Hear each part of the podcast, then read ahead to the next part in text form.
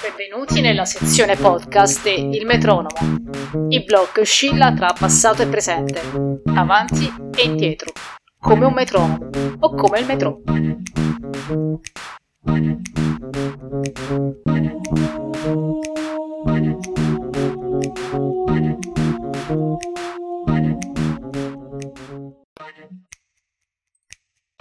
I brani del mese del blog Il Metronomo. Ciao, sono Francesca e ogni mese nella homepage del blog Il Metronomo www.ilmetronomo.com noterete due brani che voglio farvi conoscere, uno del presente e uno del passato, diciamo vintage.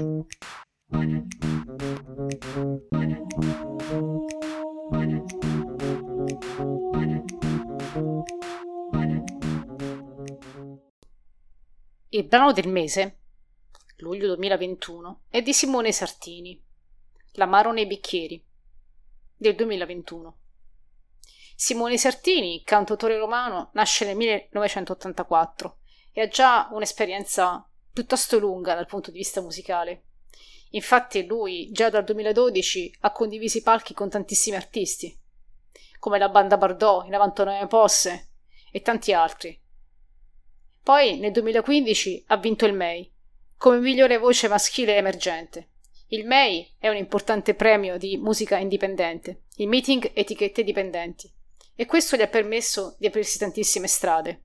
Il brano ha chiari riferimenti e atmosfere sonore di metà anni Ottanta. L'intervista a Simone Sartini è disponibile nel blog Il Metronomo. Passiamo invece al brano vintage. Si tratta di Caffè Nero Bollente di Fiorella Mannoia. Brano molto noto, però non è detto che tutti lo conoscano, specialmente le generazioni più giovani. Fiorella Mannoia in realtà ha iniziato nel 68 la sua carriera con Castrocaro, il festival di Castrocaro che ai tempi lanciava tantissimi talenti nuovi.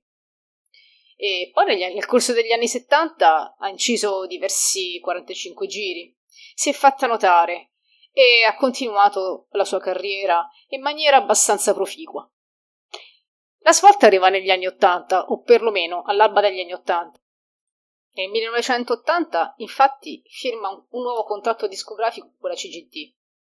E si tratta di un duetto con Pierangelo Bertoli, che si chiama Pescatore. Veniamo appunto al 1981, l'anno di Caffè Nero Bollente, presentato per la prima volta al Festival di Sanremo. La canzone ha una sonorità che mh, mm, si può classificare new wave, eh, delle sonorità che vengono direttamente dalle atmosfere del tardo punk, eh, chitarre distorte, eh, ritmi che virano verso il funk. E poi c'è la voce di Fiorella Mannoia, inconfondibile e qui piuttosto grintosa. Grazie mille per aver ascoltato la puntata. I link ai brani sono disponibili nella descrizione del podcast. Grazie ancora. Ciao a tutti da Francesca.